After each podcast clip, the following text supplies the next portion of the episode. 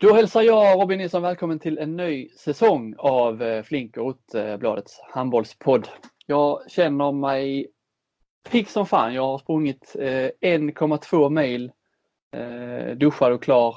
Sitter här i mitt poddrum som egentligen är då ett slags verktygsrum med en motorsåg som är sönder och lite skruvar som aldrig används.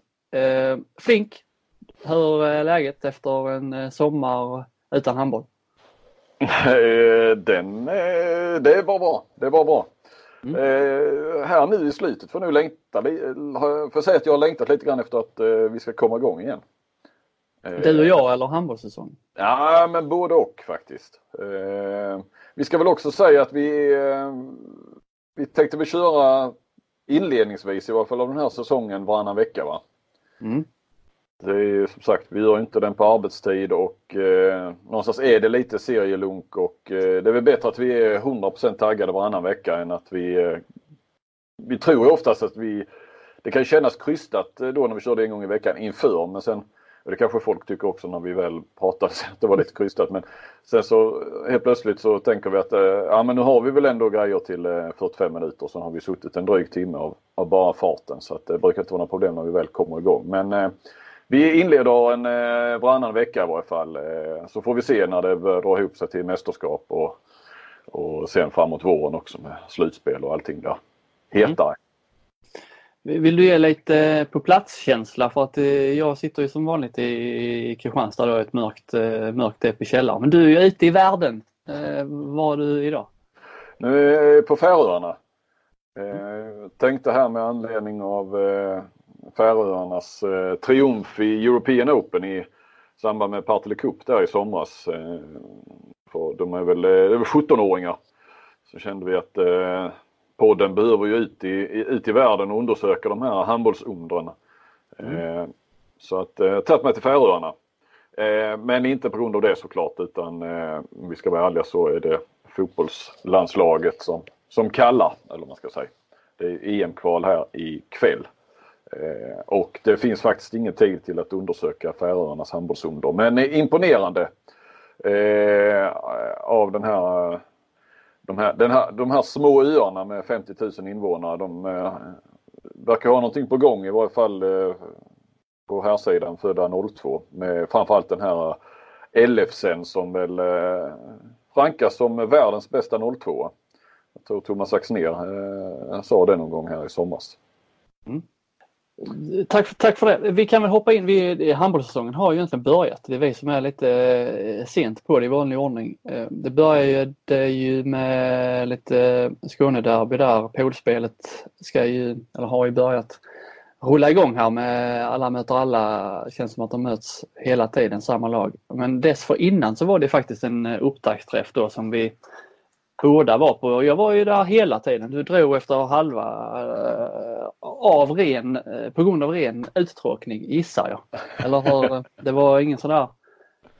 Det har det ju aldrig varit. Jag har aldrig varit på någon rolig upptaktsträff, men den här var väl kanske segare än de flesta. Ja, men så var det. Nej, men jag drog inte efter halva. Det skulle vara till 2:30 uppe på scenen. Och då drog jag. Men då hade det inte riktigt slutat där och sen fanns det väl en pressträff med Glenn Solberg, men den är ju förbundskaptenen. Men det dröjer ju trots allt ett tag innan han tar över, så han får väl anledning att prata med. Men jag var tvungen att sticka för den här landslagssamlingen i fotboll. Men när det gäller upptaktsträffar kan jag ju tycka att de tog väl ett omtag här. Kan det vara 2-3 år sedan med de som håller i det.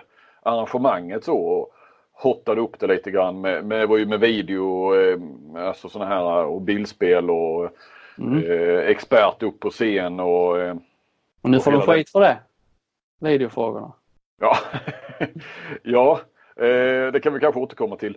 Men så nu har de kört det här nu, kan det vara tredje året eller så, men det här var ju, kändes ju som det svagaste av de åren och det svagaste på länge. Det var som en högt uppsatt i Hamburg-Sverige sa, det kändes lite energifattigt. Ja, kan det, man väl, det är väl bara förnamnet. Men det är liksom, jag tror inte att jag har gett upp det där med att kritisera upplägg. Så det är liksom, det kvittar. Jag tror det kvittar vad de gör. Alltså så länge det är, ingen av tränarna är intresserad av att vara där. De vill liksom vara på alla ställen i världen utom just där. Så länge de har den inställningen så går det inte, då blir det inte bättre. Jag håller helt med dig. Det, nu, det handlar inte om förutsättningarna utan nu måste de spelare och tränare bjuda till lite grann. Det är de som du skrev liksom, där. Det är liksom rätt trevligt så småsnack och lite gliringar och sånt när de kommer dit och man småsnackar och sen ska de upp på scen så blir det oerhört träigt. Och jag kommer ihåg jag gjorde en grej på det där Magnus Wislander. Alltså det här måste ju vara 10-15 år sedan när de här upptaktsträffarna hade pågått några år då, kanske ett par år. Han menar att vi måste ju bli bättre på att sälja in handbollen. Måste bjuda till mer där uppe på scenen. Men det blir ju nästan sämre och sämre faktiskt. Och jag kan inte begripa det för att alla ropar ju, det märker ju vi då, måste skriva mer handboll och varför är det inte mer handboll och, på sajterna och så vidare. Ja, då får man ju bjuda till lite grann också. Ja, de kände som att många av tränarna var missnöjda med frågorna från Västberg eller missnöjda med analyserna eller allmänt liksom. Jag kan ju gilla när det är lite, när det skaver lite så det vet du, men då får det ändå vara lite energi, lite, då får det vara lite gliringar tillbaka då man tycker det är en dum fråga, säg då, det var en dum fråga. Men sitter inte bara där och sucka och stöna.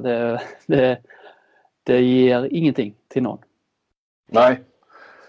Allra tråkigast hade väl kanske då Emil Berggren som nya sportchefen i Sävehof som ju då fick kliva upp på scen tillsammans med Jonas Elvarsson. De inledde ju hela tillställningen och det satte tonen lite där. Berggren han ville nog inte vara där. I alla fall inte på scenen.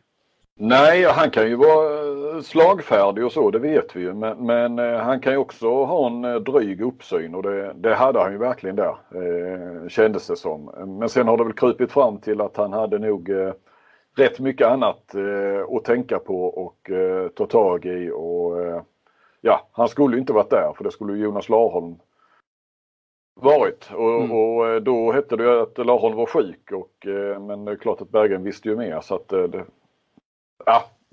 i efterhand kan man väl förstå lite grann kanske. Men sen kan han ju också ändå bjuda till under de få minuterna han var där uppe.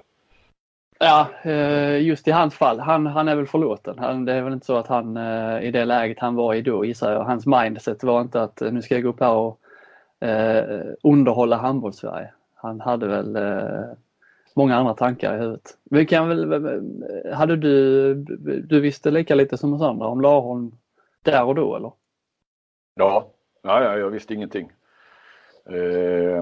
Utan det kom ju i tisdags kväll sent som fasen fick jag ett tips som har hänt. Kan vi dra du det lite så vi får med oss lyssnarna här i hela, eller i alla fall delar av historien. Jag fick ett tips på tisdagskvällen sent, kanske 11:30 eller någonting, att Larholm hade sagt upp sig. Ja, jag fick detta bekräftat och skrev den artikeln helt enkelt. Avslöjade det där, då hade det blivit lite över midnatt tror jag. Och anledningen skulle vara med personliga familjesituationer och så. Detta gick ju Sävehof sedan ut med ett pressmeddelande väl på förmiddagen där eller före lunch. Ja, bekräftar väl i stort sett det då.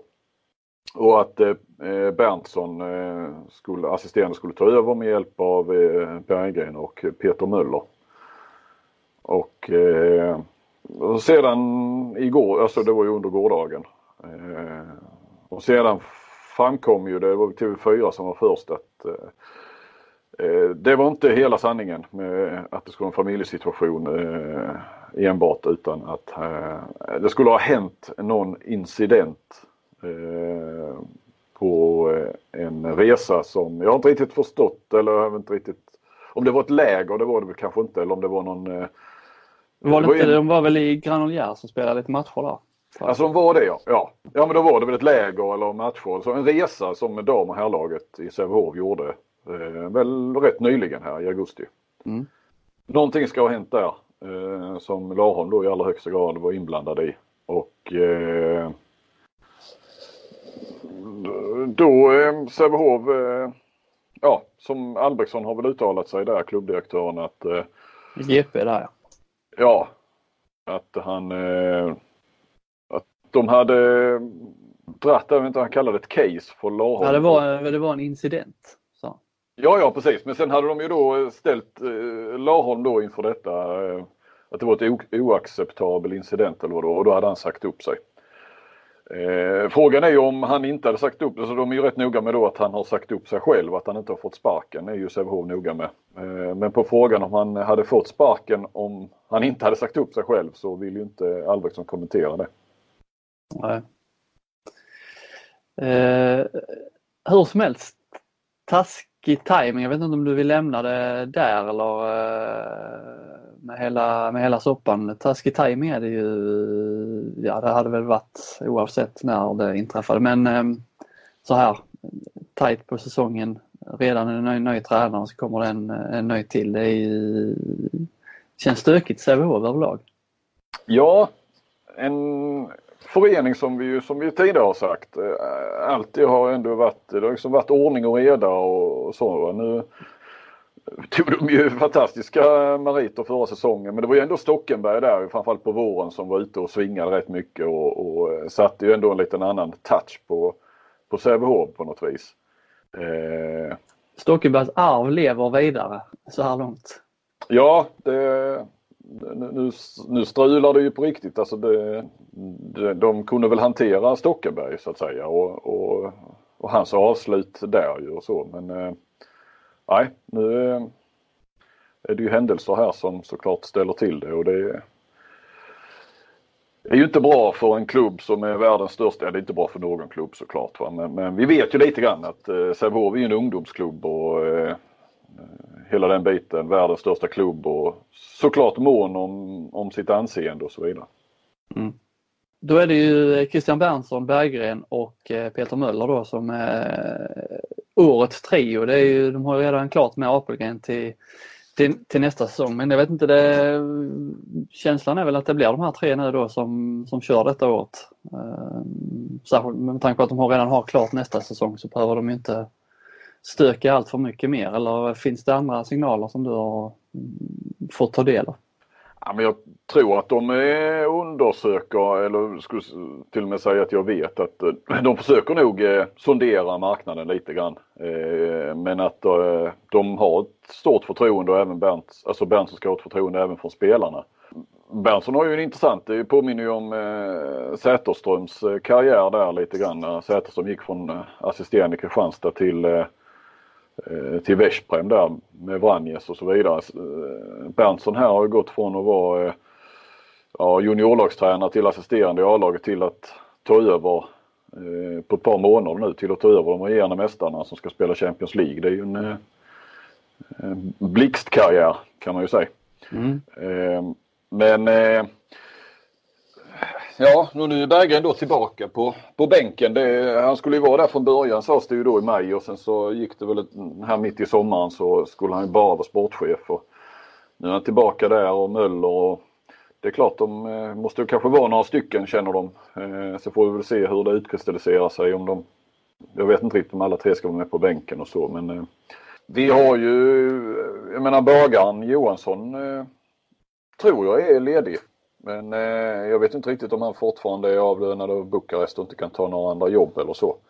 Med reservation nu för att han är i någon mindre klubb i Norge. Men det var han väl innan Bukarest, så att det lär han väl inte vara igen, tror jag. Men de kanske också testar nu, eller det gör de ju, och kör med den här trion, trojkan, och ser hur det känns så att säga.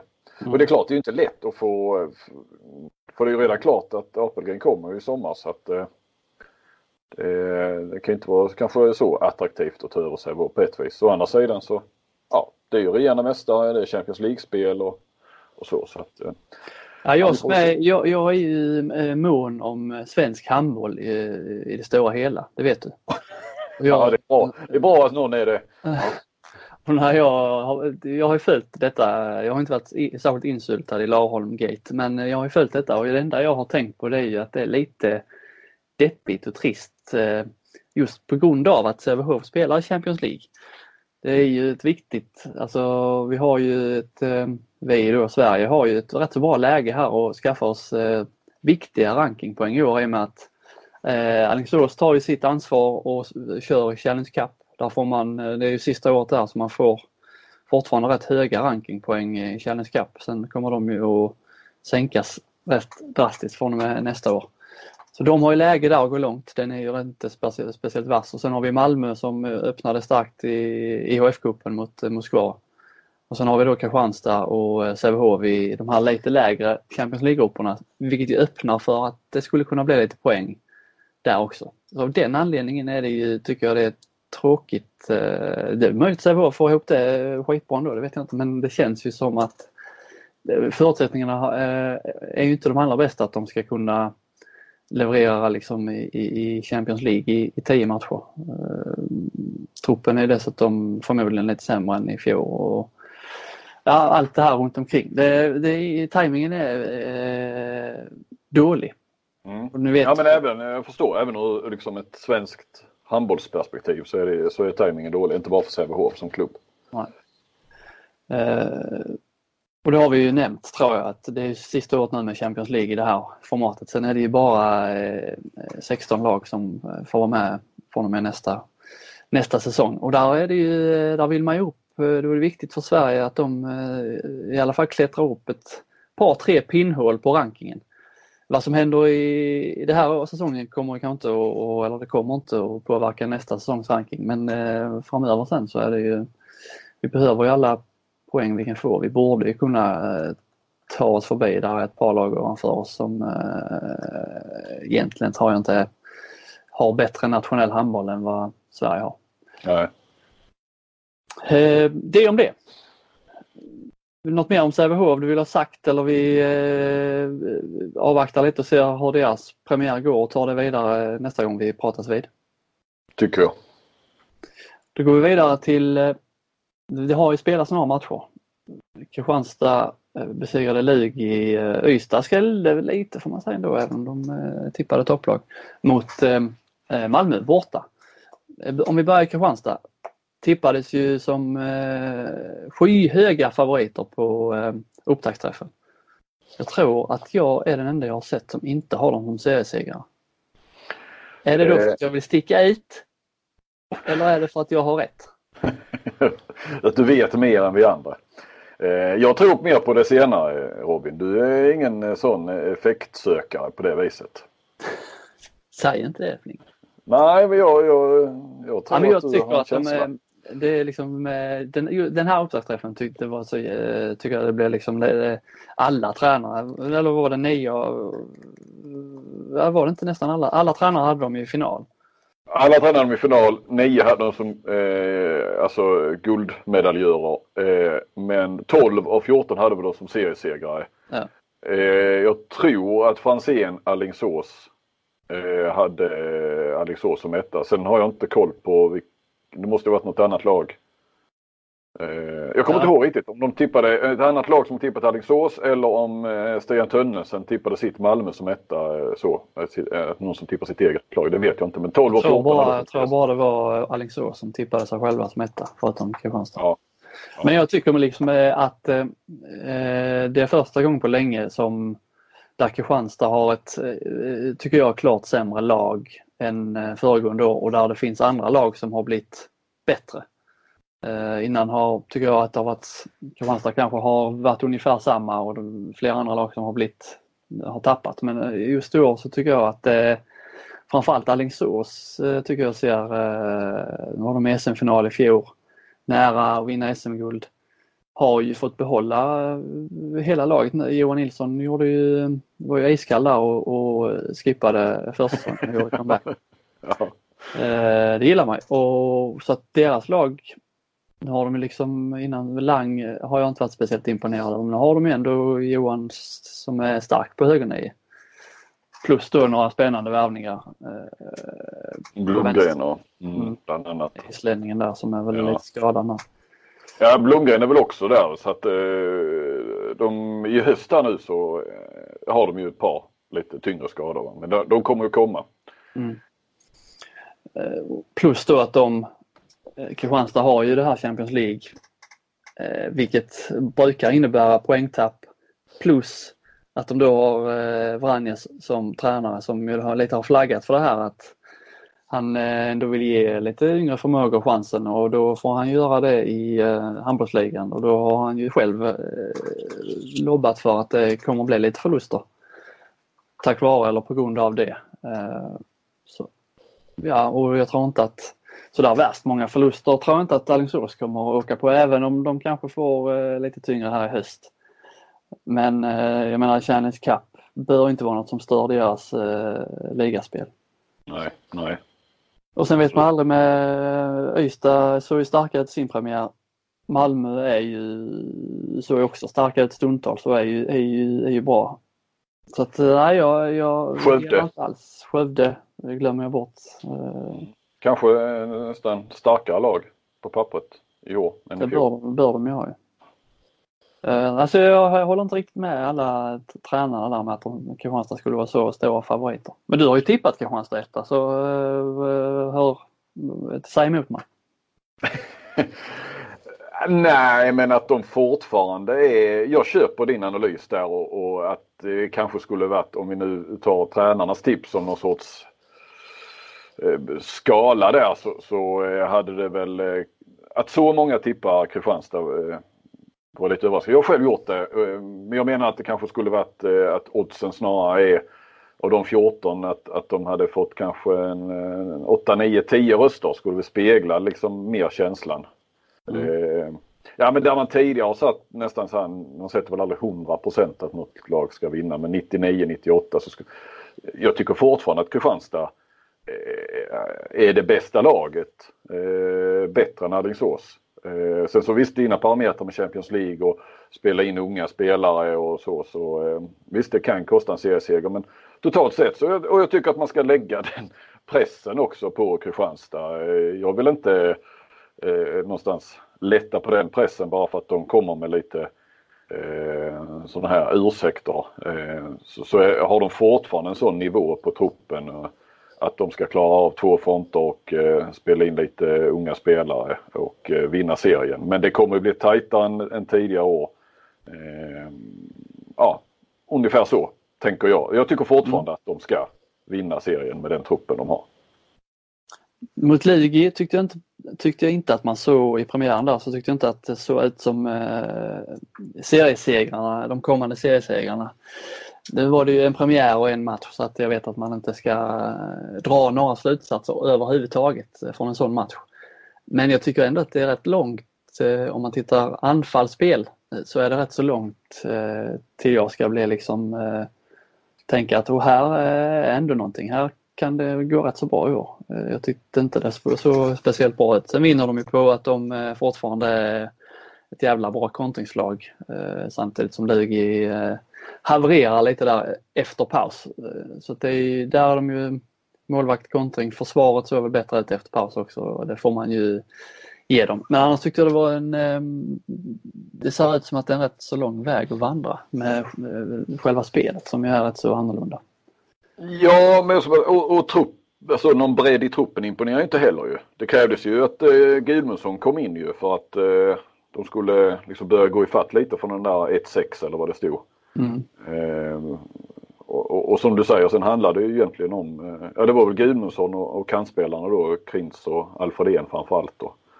Det var väl ett okej målvaktsspel också. Så det var lite så, det var inte nyförvärven som stack ut, om man säger.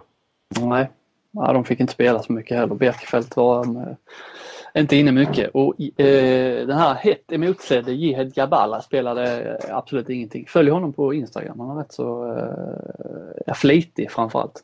Ja, det får vi då. Men han har ändrat mycket, Vranjes, ja.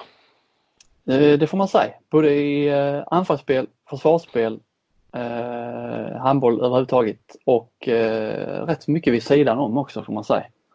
Innan vi kommer in på det vid sidan om, som jag vet att du har lite intressant kring. Han började ju ändra mycket direkt när han kom i våras. Mer än vad han egentligen sa och vad folk trodde och så, har jag ju förstått i efterhand. Vilket han sa ju att han inte ändrade någonting alls. Ja, men jag har hört att han ändrade ganska mycket. Det tror jag med. Och det har jag lite svårt att se varför. För det var ju trots allt kanske gått lite knackigt möjligt med Kristianstad mot Mätt, va? Men någonstans var de ändå på väg mot ett nytt guld och det fanns ju ett guldkoncept och så. Jag tycker fortfarande att det är konstigt. Du kan jämföra till exempel med Olof Mellberg nu när han kliver in i HF. Lite annat, liksom, det är lite kris och det handlar om att klara sig kvar, va? Men det första han säger är, och det sa ju Vranjes också, så nu återstår det att se vad Mellberg verkligen gör, va? Men han säger ju det att nu, jag kommer inte gå in och ändra så mycket. Det sa väl Vranjes också, men han gjorde ju annorlunda. Och nu så har han väl ändrat liksom allting, va? Men det var lite så med nu här, ursäkta att jag har varit, men det har varit nu vill de ju för klubben vill ju liksom, nu vill de ju hotta upp det här med Vranjes, men det har jag tycker blivit lite för mycket hackande på hur det var innan. De tog liksom 4 raka guld.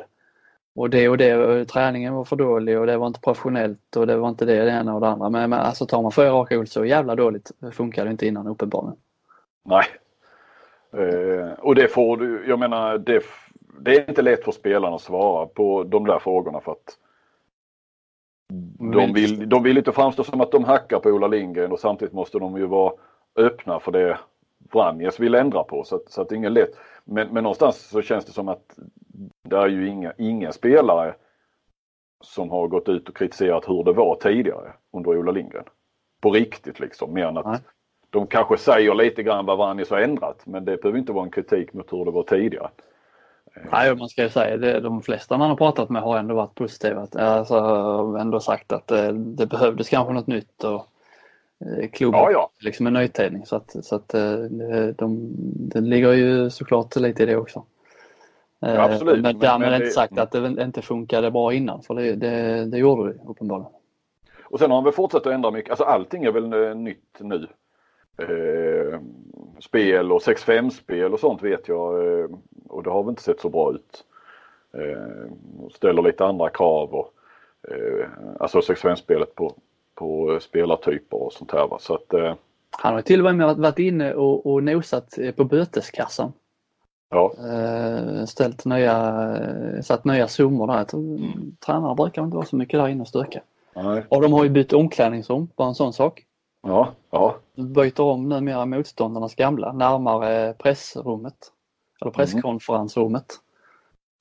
Som ju då inte kommer användas den här säsongen. Nej, inte som presskonferensrum i alla fall. Nej, det är lite nytt där också, ja. Berätta. Ja, jag jublar ju när jag hörde den här nyheten. Om vi ska gråta ner oss lite i presskonferenser. Handbollsligan, jag ska låta det vara osagt om Skövde fortfarande har presskonferenser. Annars så tror jag inte att vi har några presskonferenser, va? Nej. Så Kristianstad var, om vi utgår då från att Skövde inte heller har, så var Kristianstad sist ut. Och till början där jublar jag tyckte det var jävla gött, för det tar mest tid och det ger sällan någonting. Men nu har jag börjat ångra mig lite. Okay. Jag var kanske lite för snabb där. Det kan ändå, man riskerar att gå miste om lite, inte roliga, men lite spända situationer. Du vet ändå hur det är med presskonferenser när det har varit en stökig match. Och så ska de här två tränarna som kanske inte har kommit överens och kanske inte kommer överens, ska de sitta liksom och förklara läget. Och om de är ärliga, vilket de ändå brukar vara ofta, så sitter de ju där och de håller inte med varandra. Och det kan skapa situationer av detta som kan vara oerhört underhållande att följa. Lite så här, obekväma nästan, som man kan sitta och skruva lite på sig ibland. Men ändå, det ger ändå någonting. De situationerna kommer kanske sakna dem lite ändå. Mm. Fast det kanske är var femte, sjätte match, hemmamatch. Ja, max. Ja, så. Det är ett par gånger om året kanske det händer. Ja. Kontra då att ni vinner tid. Ja, men det gör vi inte heller, visade sig nu på premiären. Okej. För då, innan var det ju presskonferens och sen kunde man gå ut och snacka med spelarna. Ibland fick man stå och vänta för att Leo Larsson ska prata en halvtimme med sin familj och flickvän och så här. Men nu ska det ju joggas ner och det ska stretchas innan någon spelare överhuvudtaget blir tillgänglig. Så att, nu var jag inte själv på plats på premiären, men enligt mina kollegor så förlorade de en kvart jämfört med tidigare. Oj då. Det är, nu pratar vi ilandsproblem för oss, men det tycker ändå det kan vara värt att nämna. Absolut. Vi har ändå tajta deadlines att jobba med. Så är det. Ja, men just det här med presskonferensen, jag vill ändå nämna det för att det kom upp ett gammalt underbart minne. Thomas Axner i Skövde, kommer du ihåg den presskonferensen? Nej. När han förstod inte riktigt dialekten i Skövde, så det skapades en ganska rolig situation. Ja. Stämmer. En höna var inblandad, kommer du ihåg det? Ja, någonting. Ja, jag har den nämligen, så vi kan väl spela upp den. Ja. Någon som håller med till Thomas? Ja, har du varit med om någon som har knurrat in en höna? Har du gjort det själv? Förlåt, knurrat in en höna? Har du gjort det? Ja, jag tror du satt och knullat den här. Du har inte varit med. Nej, jag kommer ihåg. Det är svårt med dialekter ibland. Nej, det har jag faktiskt aldrig sett. Sådana situationer går vi också miste om nu, när presskonferenserna då har lämnat handbollsligan. Lite sorgligt tycker jag ändå att det är. Och det är inte varje gång man pratar med alla, men nu får man ändå med presskonferenser får man ändå snack med båda tränarna. Har de något vettigt att säga eller någon, ibland kan de komma in med en tydlig agenda vad de vill ha sagt. Då är det rätt så bra. Jag gissar att det kommer bli så att i 7 av 10 matcher så kommer vi inte ens prata med bortatränaren. Och då missar man kanske någonting där.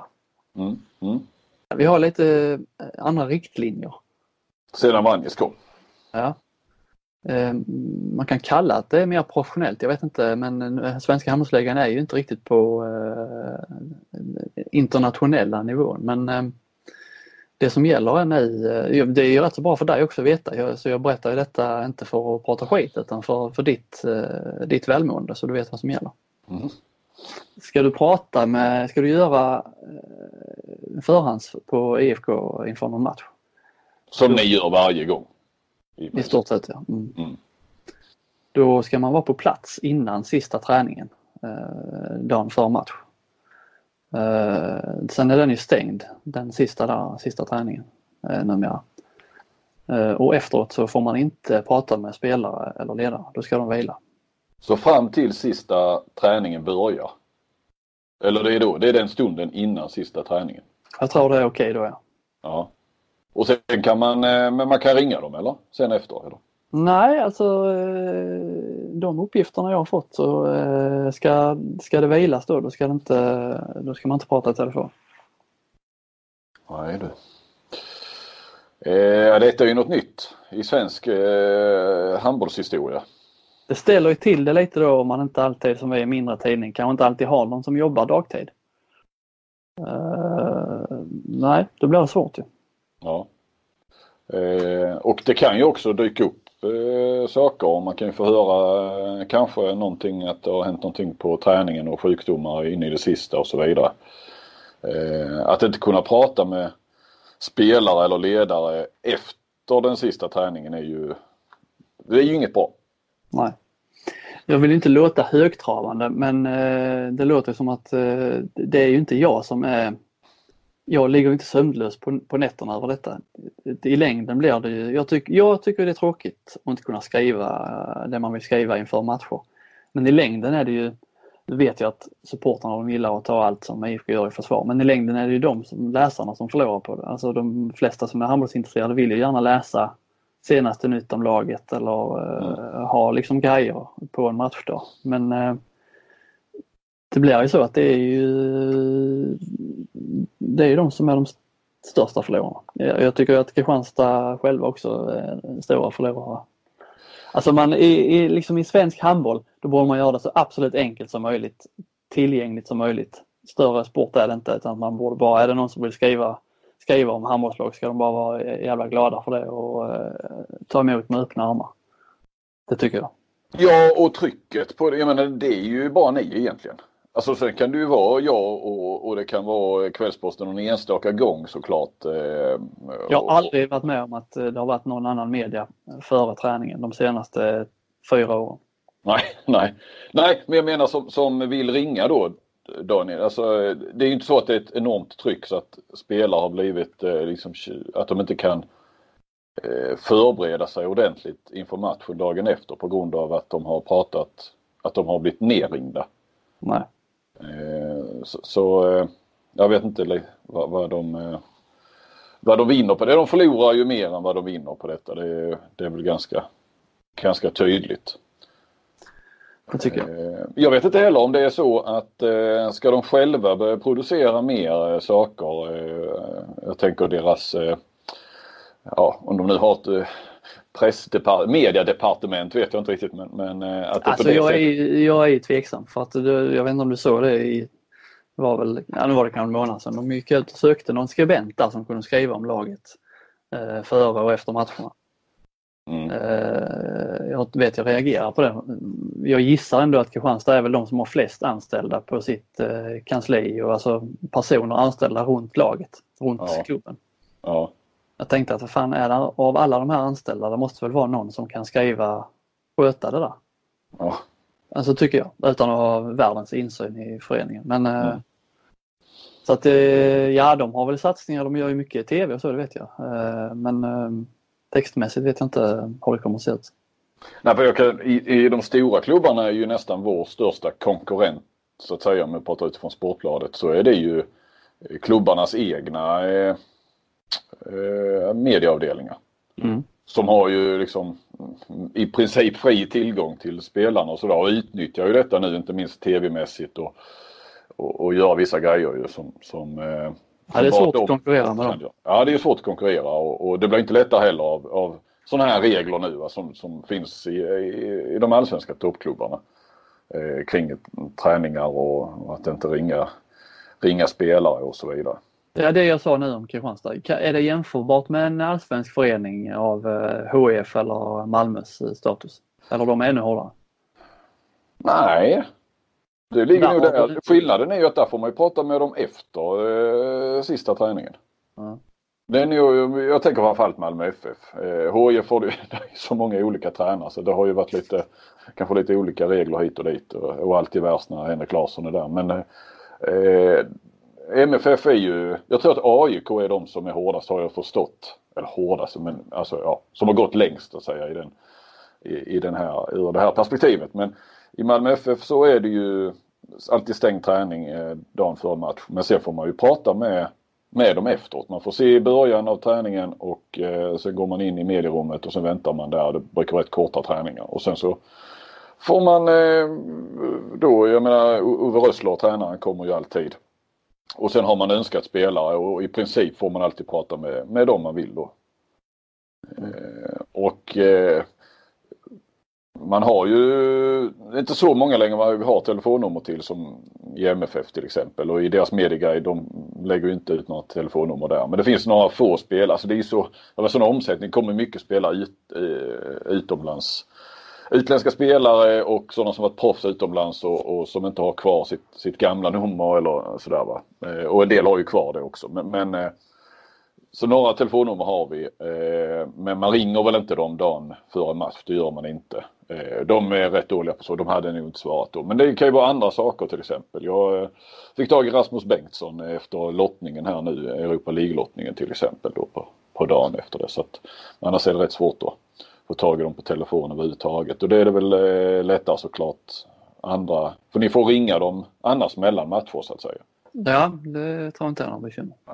Men det, ja men då, de har ju tagit det till en ny nivå i Kristianstad som ju inte främjar handbollen, och jag vet inte hur mycket det främjar dem själva egentligen heller. Ja. Då lämnar vi Kristianstad för den här gången. Får jag säga en sak till bara? Ja, okej, ja. Vranjes känns ju nästan som att han koketterar ju nästan med hur lite han vet om handbollsligan och motståndare och lag. Gjorde han ut på upptaktsträffen när vi pratade med honom. Alltså vi stod några stycken journalister då, att han har ingen aning om motståndare, och det var ju inte han som tippade Kristianstad eller tippade tabellen inför upptaktsträffen. Det gjorde Jesper Larsson, för att han har ingen koll. Han tror att han kommer ha koll framåt december. Tycker det, och han sa att när jag kom så jag hade ju ingen aning om någon motståndare, visste inte ens vilka som var spelarna i laget, och vilket jag kan tycka är ganska märkligt, för att det stod väl klart i januari redan. Då var det ju officiellt att han skulle ta över, i och för sig ta över till sommaren, men jag menar nu, sen så började han ju tidigare nu, jag menar han var det i mars, han hoppade in.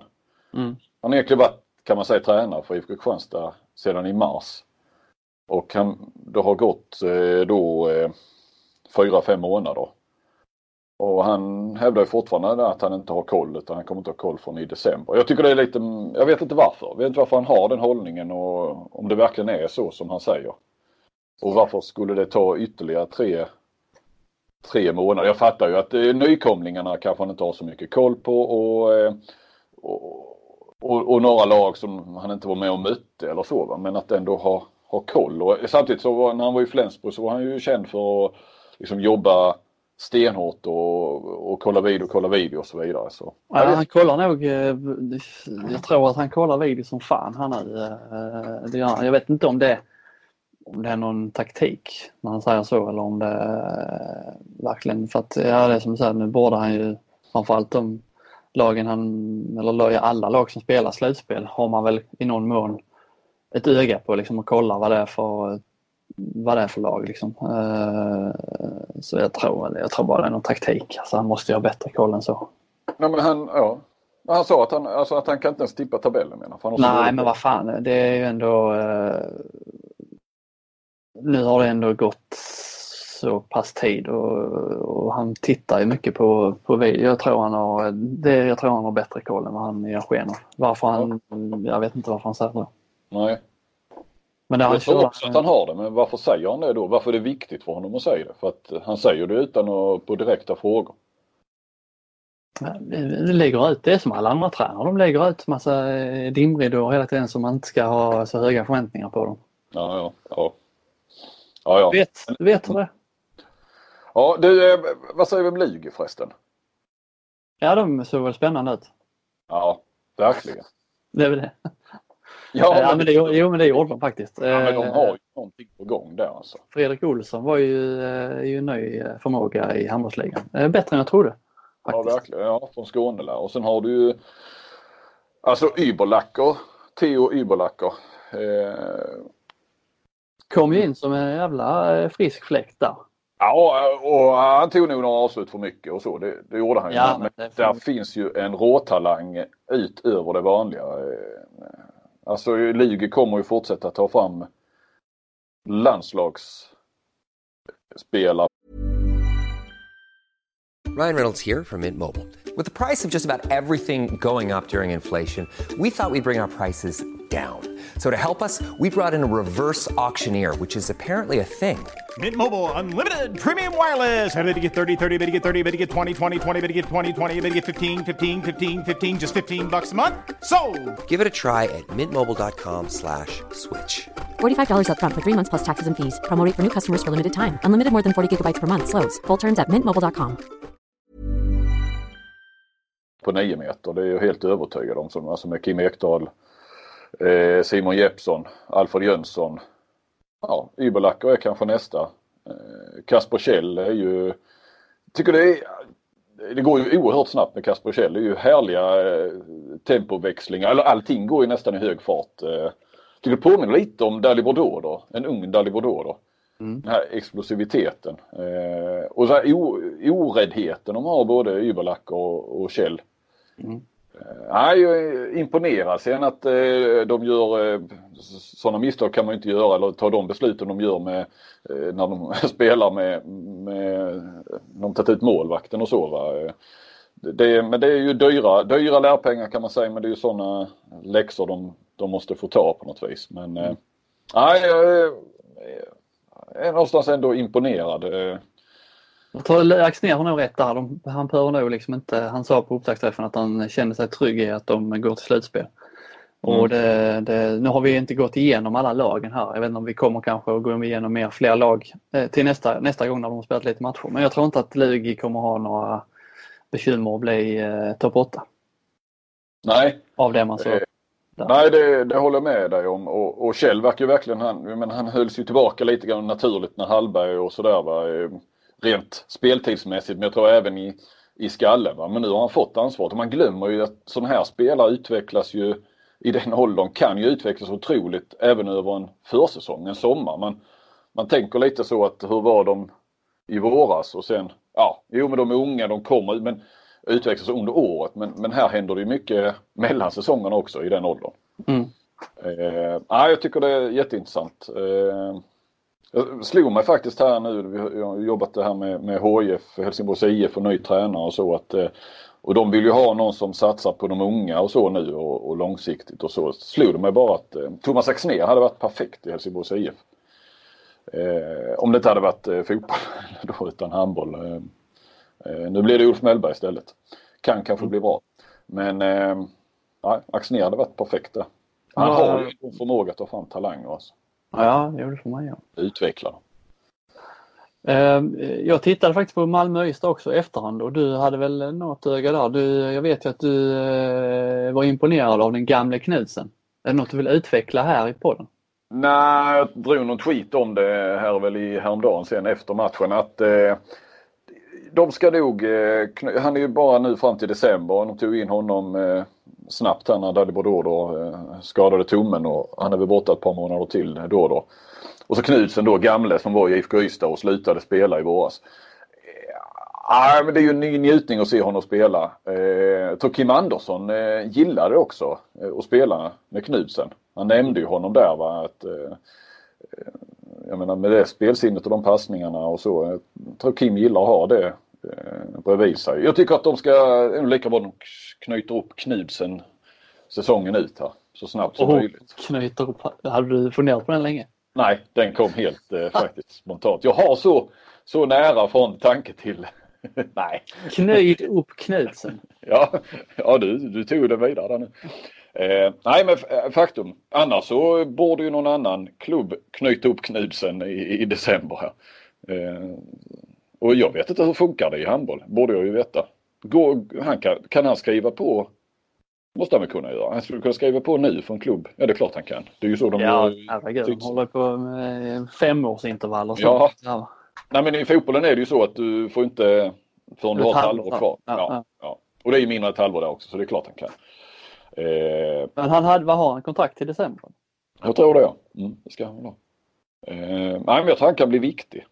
Även när då tillbaka, eller och vad kommer då tillbaka för form så att säga. Förstå att han kom ju inte i någon liksom fysisk kanonform. Sen vet vi han är lättränad hela den biten, va, men han är ju trots allt 40 år. Kom inte tillbaka i någon fysisk praktform när han kom här nu och började försäsongen med Ystad IF. Han hade haft flera månader ledigt och nog inte hållit igång så mycket. Så att, och så nu skadan på det och den här omställningen från Bundesliga till handbollsliga. Ja. Det var ju en viktig seger för Jari Hallbäck. Jag tror han var väl den som var gladast av alla efter premiären. Ja, han är väl den som... Snack, du har skrivit någon krönika och de pratar lite om det avkast med. Han är väl den som behöver lyckas allra mest i år, Jari Hallbäck. Ja, alltså, jag skrev ju det. Om inte de går till semifinal minst, och nog, alltså det är inte säkert att det räcker att gå till semifinal. Jag säger inte att man måste gå till final, för det kan vara små marginaler och det beror på om du möter ett bra Kristianstad och pressar dem i 5 matcher, så är ju det säkert godkänt, kommer nu känslan att vara, och kanske satsa vidare på Hallbäck. Men annars så tror jag att om de inte går dit så långt, så är det svårt att se att han är kvar, och skulle det börja gå dåligt så... Jag tror till och med att grundserien, de flesta tränare säger att det är inte så viktigt var vi hamnar i serien, utan det är slutspelet vi ska vara bra. Men för Öysta tror jag det är viktigt var man hamnar i grundserien. Ja, viktigt. För Hallbäck. För att de måste ha ett bra utgångsläge så att de kan välja motstånd, och då, alltså att de inte bara... De har fått tuffa motstånd i slutspelet direkt. Nu fick de Alingsås direkt i fjol. Liksom får de dem i år igen så åker de ut i kvartsfinal. Utan de måste vara helst topp 3 i grundserien, tror jag, för att de ska ta sig långt i slutspel. Mm. Ja, jag tror helt rätt. Men det var ju en liten skräll. Skrällen blev så att säga större efter första halvlek, kan man ju säga, där Malmö kontrollerade bra, och Viktor Östlund såg ju oerhört stark ut, och jag utnämnde honom nog till årets värvning, och sen så hade han knappt ett rätt i andra halvlek. Men det var Kaneas-effekten. Ja, Flink utsade dem till årets värvning sen. Ja, exakt, det var bra.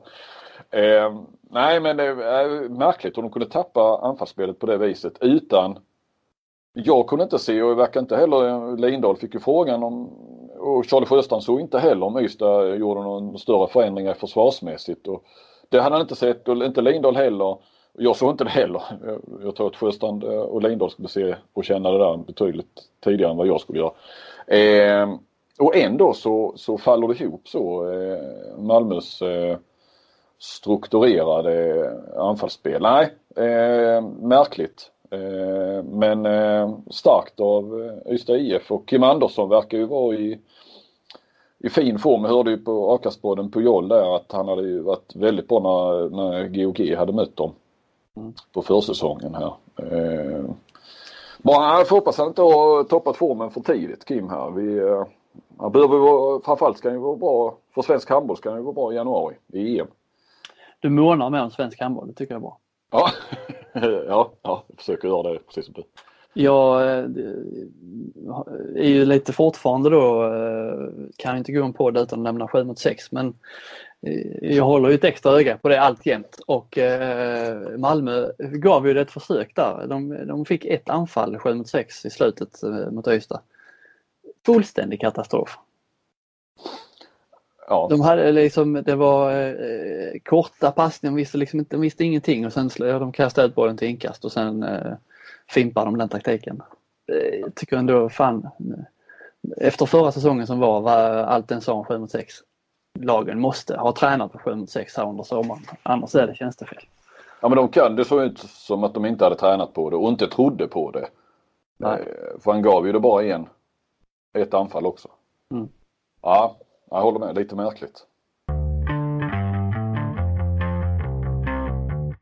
Flink, du har utlåtit en recension av det nya handbollsmagasinet Stormorfall apropå 7-6. Ja, fin brygga där, Robin. Har du läst det? Inte allt. Jag har mestadels, ska jag vara helt ärlig, så har jag bara läst mitt eget. Ja, men då har du läst halva tidningen. Ja, men jag har läst i princip allt, skulle jag säga. Och jag menar nu recension, men några saker. Och är man journalist så går man in med ett kritiskt öga. Men för att inte här ska landa i massa kritik så vill jag ju först säga att ansatsen, ambitionen, genomförandet så är ju oerhört bra. Det är ju bara att hylla hela projektet. Så det där. Jättebra att det har kommit i stora drag ett bra jobb av Ekmark och Eklöv. Väldigt nördigt blir det. Jag gissar att jag också är skyldig till det. Ja, jag ska komma in på ditt reportage så, som jag tycker, ja, men vi kan ta det sen.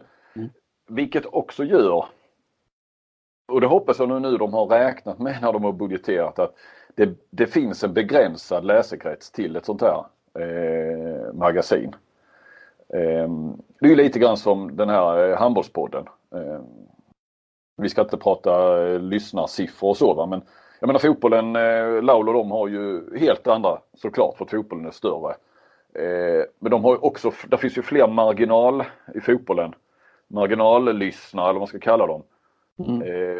Alltså handbollen, det finns fler som kan lyssna på den här. Men någonstans så, det är en begränsad skara som överhuvudtaget kommer i kontakt med en sån här podd. Och framförallt, inte minst ett sånt här magasin också. Därför att det blir väldigt, jag skulle säga väldigt nördigt. Jag tror inte kanske att den gemene handbollsmän, men om jag försöker ha ett, så väl också då en handbollsnörd, i varje fall i mina Sportbladet-kollegors perspektiv. För jag fick ju då ett förhandsexemplar för att jag skulle, så som vi brukar göra med sådana saker, man får det för att där kanske är något intressant som vi tycker är värt att göra en rubrik av, för att vi ska få några klick som det brukar heta, men som vi tycker är intressant. Och det är en win-win. De får viktig, så att säga, reklam för sin publikation då. Mm. Jag kan säga att det var inte lätt att hitta någonting att lyfta som skulle kunna tilltala Sportbladets läsare. Alltså då snackar vi ändå som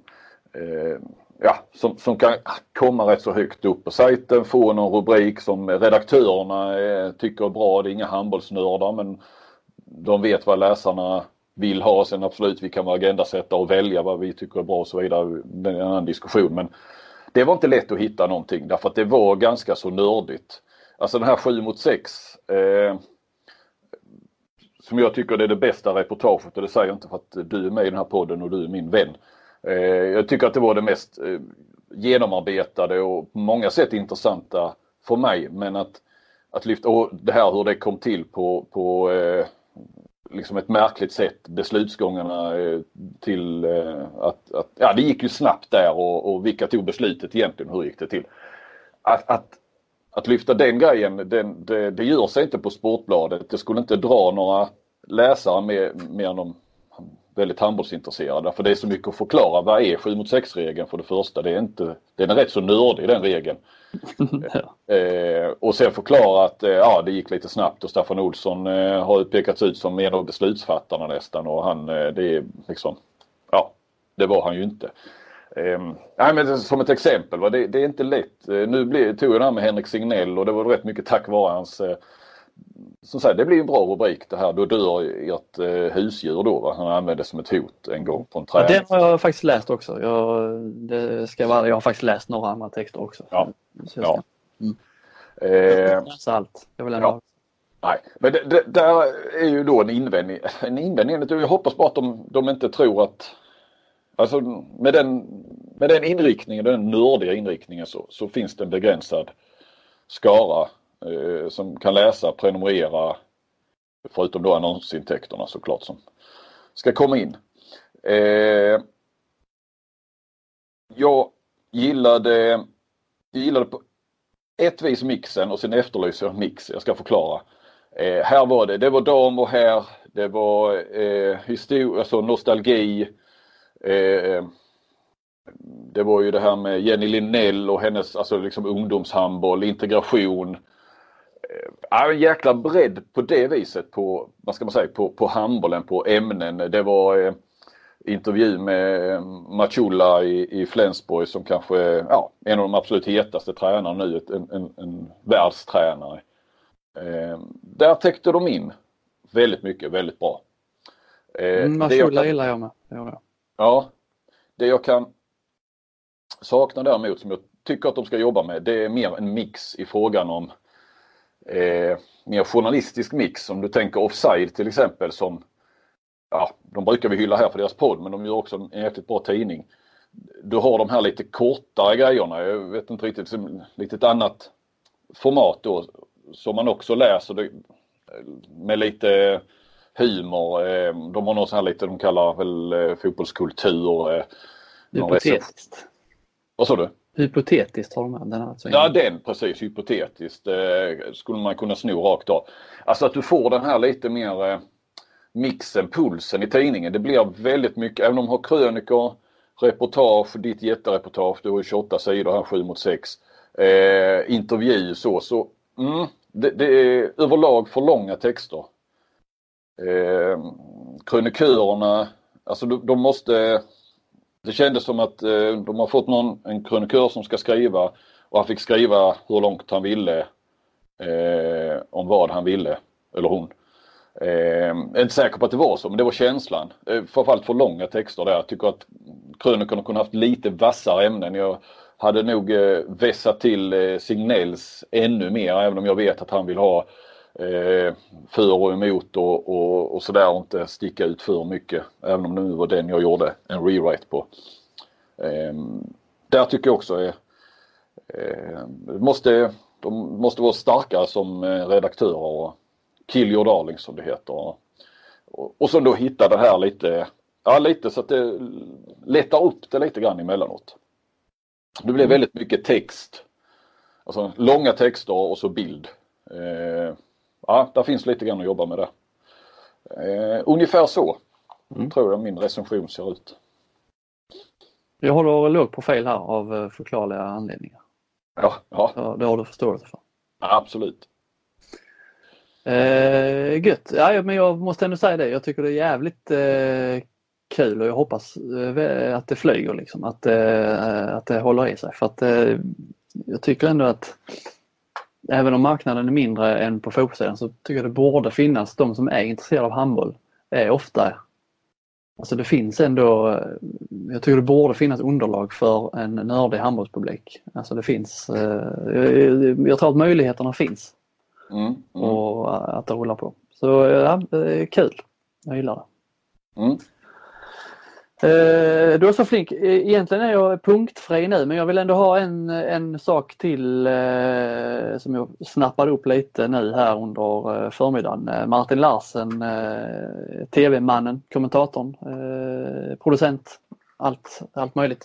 Han, jag vet inte om du såg det, men han skrev ju om lite nya röda kort, inte regler men bestämmelser kan man kalla det. Som jag tycker vi kan bara tassa lite vid. Det har alltid varit så att 2 röda kort ger en match avstängning. Inför slutspelet så har de röda korten då som har legat på lager, de har rensats.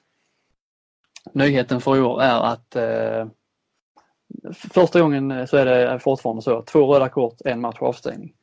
Men sen därefter så är det avstängning vid varje rött kort. Och då görs det ju ingen skillnad på om du får direkt rött eller om det är 3 utvisningar. Ja, okej. Och det här följer de med, det är inget som rensas inför ett slutspel, utan det följer liksom med hela vägen. Vilket ju öppnar upp för bland annat då, säg att det står ett gäng spelare på ett rött kort inför den näst sista matchen, då blir det i grundserien. Det finns ju en risk kanske där att det blir en omgång fylld av massa röda kort för att man vill rensa dem inför slutspelet. Vi har exemplet Elverum i Norge, va? Mikael Apelgren. Ja, ett extremt exempel. De tog 3 röda var i samma match. Ja, men de jagade ju röda kort väl för att nollställas eller vad det var sen. Straffades ju hårt för det. Så att, jag vet inte om, numera har vi ju en disciplinnämnd i svensk handboll, så att jag utgår väl från att de har diskuterat det här scenariet och kanske håller ett extra öga på det. Sen tycker jag ändå att jag tycker inte att det är speciellt bra att det ska vara avstängning efter varje rött kort. Du hamnar i en situation där andemeningen som jag förstod den var att röda kort ska straffa sig och ta röda kort, och det kan jag väl hålla med om. Men det kan ju slå, eftersom de inte gör någon skillnad på 3 tvåminutare, den typen av röda kort, och röda kort där det är våldsamheter, alltså direktrött, så kan det slå jävligt snett då. Min förhoppning är då att de direktröda, i så fall om de här 2 minuternas deras röda kort ska straffas så hårt, då måste de här direktröda straffas hårdare. Då kan det inte bara bli samma straff att det blir en match för dem också, utan då får Michael disciplinnämnden vara lite aktiva och granska de här situationerna i varje fall. För det kan inte vara så att ett direkt rött för en ren våldsamhet eller slag som det har varit, som vi har sett mycket av, eller stenhårda knuffar i luften, att de ska drabbas lika, att de ska straffas på samma sätt som 3-2-minuter. Det tycker jag kan slå snett. Så någonstans en skillnad, men då är vi ju nästan inne på det här blåa kortet då ju. Så ja, och det glädde mig lite att Mäken hade sagt där att de blåa korten, de måste vara mer vakna där, domarna. De blåa korten ska bli fler, ja. Eller? Ja. Jag fattar inte meningen med de blåa korten fortfarande. Det bara stör mig. Varför finns den regeln? Ja, det är för att det ska bli automatisk rapport. Ja, men skriv, dela ut ett rött och titta på situationen. Och är det värt mer avstängning så stäng av. Varför ska de hålla på att bestämma ett blått kort? Det visar man i stridens hetta där. Då ska det liksom vara avgörande för hur avstängningen ska bli. Man måste kunna titta på situationen efteråt, även om det är ett vanligt direkt rött. Mm. Ja, för den där blåa skulle vara en signal både till spelare, alltså till lagen och publiken. Fattar jag lite grann som. Ja, att det här ser vi extra allvarligt på. Det här blir det rapport på. Ja. Men gav man då inte det... jag vet inte. Nej, gav man inte det blåa så skrev man ju ingen rapport. Nej. Och då det fanns ingen disciplinnämnd heller som kunde ta upp det egentligen på eget bevåg. Ja, vi hade ju det där tidigare som där vem som helst kunde anmäla. Men det blev ju lite snyggt där ju. Men nej... Precis. Men jag menar ett blått, alltså varför ska domarna pröva de tar ju i princip beslutet om det ska bli avstängning liksom sekunder efter att situationen har hänt. Mm. Istället för att man är lugnare och efteråt kan titta på situationen, var det här värt avstängning? Ja, det kanske det var. Ja, nej, det går inte för ni delar inte ett blått kort. Nej, det är bra. Eller bra, men det skrev ingen rapport. Nej, men det kanske blir nästa då, 28-sidors granskning. Ja. Det blåa. Det här var lilla juridikhörnan i detta avsnittet. Det kommer ju bli fler. Ja. Och längre. Var så säkra. Nu tycker jag att vi rundar av, Flink. Vi har hållit på över timmen och det är kul ändå att vara tillbaka. Ja, men visst är det. Ja.